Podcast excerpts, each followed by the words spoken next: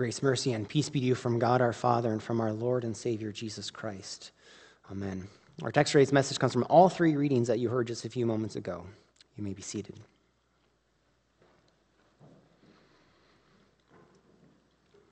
Dear brothers and sisters in Christ, if you've been following us in our Wednesday Lenten series looking at the hymn Abide with Me, the week before last, we covered the third verse of that hymn. And if you haven't been following along, like you heard in the announcements, the messages are available to listen to through our website. This is what verse 3 says Come not in terrors as the King of Kings, but kind and good with healing in thy wings. Tears for all woes, a heart for every plea. Come, friend of sinners, thus abide with me. And thinking about God coming not in terrors puts this image into our head sometimes because there are those who in the world view God as a God of terror, as a God of wrath and vengeance and anger and hatred. And he is ready to strike down anyone with a lightning bolt from the sky. He's the kid with the magnifying glass on a hot, sunny day, aiming it so that he fries all of the ants on the sidewalk. And of course, we are the ants. Or, like the cartoon shows, he's sitting at a computer ready to smite us whenever he wants. And if you read the Old Testament story from Numbers today, you might see God send a fiery serpent or serpents down upon the people, and they bite the people, and many of them died. Seems a bit harsh. So it would make sense for you to view God as a God of terrors, a God of death, wrath, vengeance, anger, hatred, maybe even evil. Certainly doesn't seem like he's a God of love. And after all, this is towards the end of the 40 years that the Israelites have been wandering in the wilderness, in the desert. 40 years. That's not very loving. Now, let's pretend for a moment that we don't know anything about God or that we don't really know the answer to whether God is loving or that he cares about us or that we don't know the end of this story. Look at what his word says. In Leviticus, we find that God is holy. That means he is perfect, he is pure, he is righteous, he is faithful. In Psalm 73, we see that God is good. That means he's not bad. There is no evil in him. In Deuteronomy, we see that God is just. That means that he does what is right, he is fair. I mean, there's so many other things that we can learn about who God is by reading his word. And here's the thing for you to know and understand I know that I am not holy, I am not good. I am not just. So, even though there are those who cannot grasp the God of the Old Testament with this idea of justice and goodness and holiness, for me to try to convince someone otherwise when I can't begin to fully understand who God is and how He works, I'm going to trust that no matter how bad the situation might look, that God is still holy and just and good. That never changes because the God of the Old Testament is the same God of the New Testament, and he does not change. Or, as the writer of Hebrews says, Jesus Christ, who is God, is the same yesterday and today and forever. If we go back to the Israelites, we'd say, why were the people walking around in the wilderness for 40 years? Oh, that's right. Because they would have rather stayed in Egypt than been freed from slavery. They worshiped a golden calf instead of worshiping God. They were unfaithful to God. They didn't put their trust in Him to do what He promised. Why did the people of Israel get struck by these snakes in the first place? Oh, that's right, because they spoke out against God and Moses. They cared more about filling their bellies than being spiritually fed. Just like before, they were unfaithful. They were not putting their trust in God to provide. And what He was providing for them, they weren't happy with. It was worthless to them. Now, you might be thinking, does a little complaining, a little grumbling really deserve fiery snakes and death?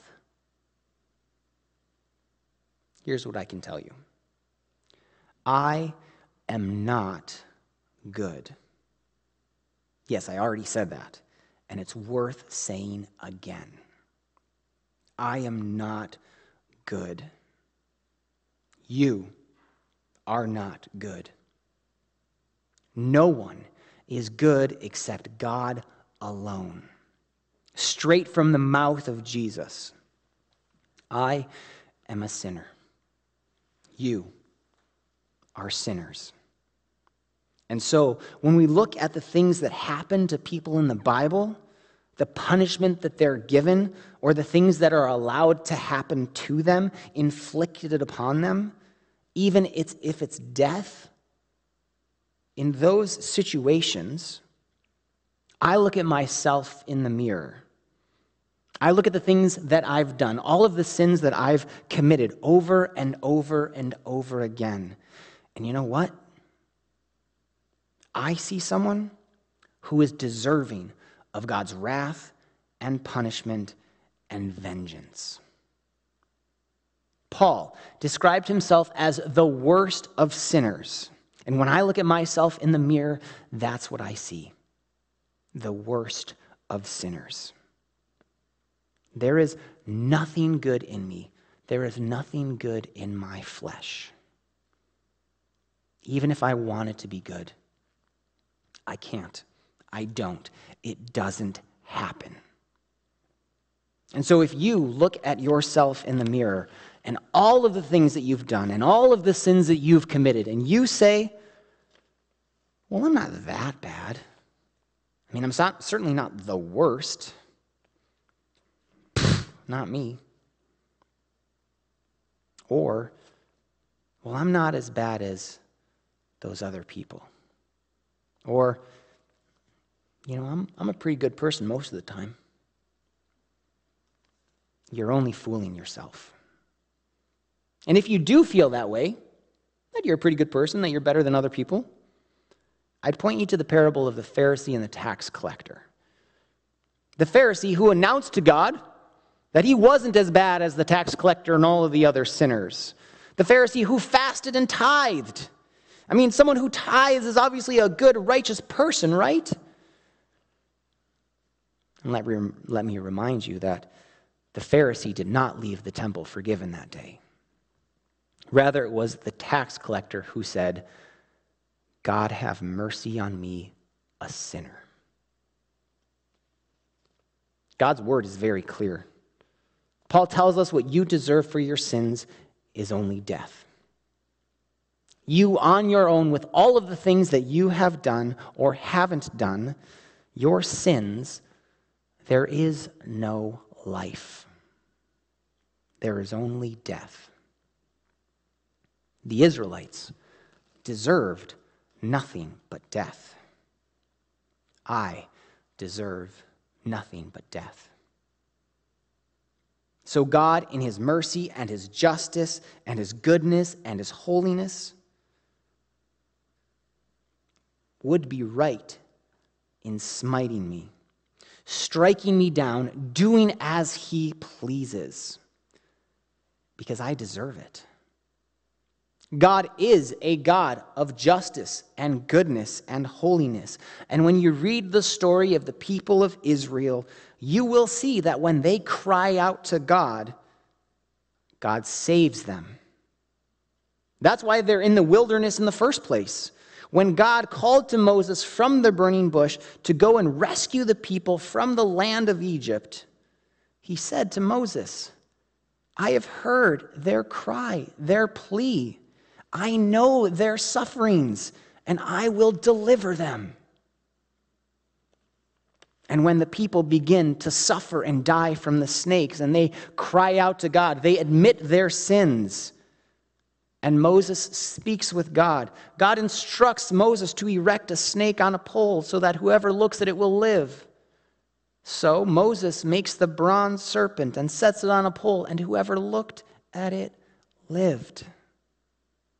When the tax collector comes before God and says, God, have mercy on me, a sinner, guess what? God gives him mercy and he forgives him his sins. So if you, if I come before God in repentance and confess our sins, and I ask him to forgive us, guess what? He is faithful and just and forgives us. That's great news. Sure, that's great news, Pastor, but you still haven't really done anything about this wrath and anger and punishment thing. I mean, God still punished a lot of people, and lots of people died. Okay, you're right. But I'm not going to do anything about it. God does have wrath, and he gets angry. But his wrath and anger are righteous and justified because of the sins that all people have committed against him. He is perfect and holy, and he wants us to be perfect and holy and we're not. And because of that, we deserve his punishment, his wrath. Because of our ungodliness and unrighteousness, we deserve death. God is right to pour out his wrath upon us. God is a God of wrath, but he is also holy and good and just.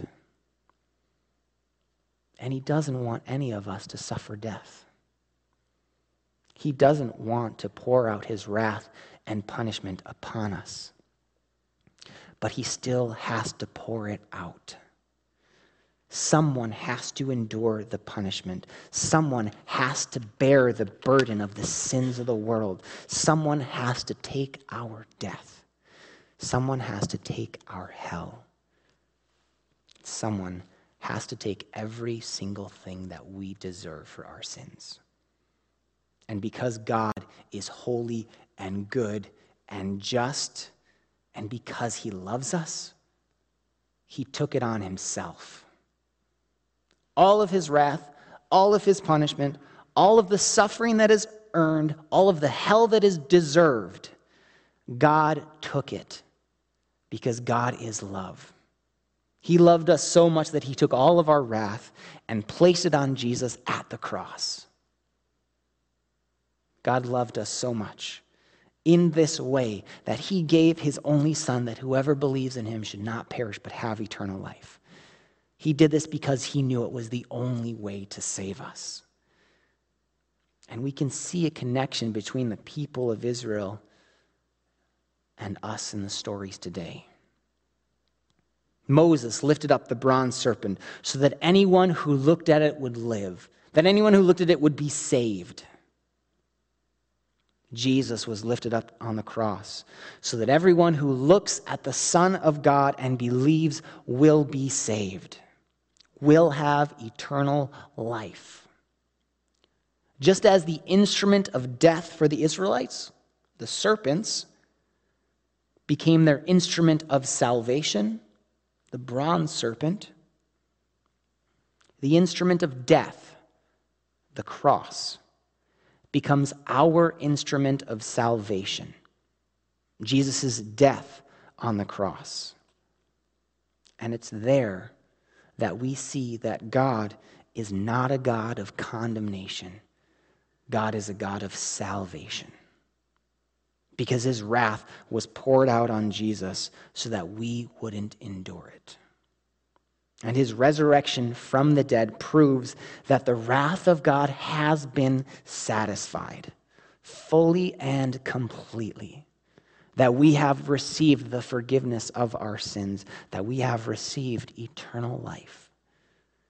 Or as Paul says, since we have been justified by Jesus' blood, much more shall we be saved by him from the wrath of God. Jesus died for me, the worst of sinners. Jesus died for you. He shed his blood for you, and you are saved from God's wrath. And all of this is a gift from God. By his grace, we have been saved, and his grace has been that we have been given by his grace, we have been given the gift of faith, which saves us. And none of this is anything that we have done or earned or deserved. It's all God's work in us. God the Father taking the wrath that we deserve and placing it on Jesus because of his love and grace. Christ's death and resurrection for our salvation because of his love and grace. The Holy Spirit giving us the gift of faith to believe in Christ's death and resurrection because of his love and grace. This message of salvation is a message that God wants all people to hear because Christ died for the sins of the entire world, and he wants all people to be saved. And so I pray that when you look at the cross, that you see this as a message worth sharing the death and resurrection of Jesus Christ. I pray that when you look at the cross that you see Jesus' death which was paid in full for all of your sins. That when you look at the cross that you would see the condemnation that Jesus took for you. That when you see the empty cross that you would see that Christ is alive, that he is the life of all the living, that death has lost its sting because death has been defeated. And when you look at the cross, that you would see the eternal life that has been won for you, that has been gifted to you by grace through faith. And that when you look at the cross, you would see the eternal life that is truly yours. Amen. And now the peace of God, which passes all understanding, guard your hearts and minds in Jesus Christ, our Lord and our Savior. Amen.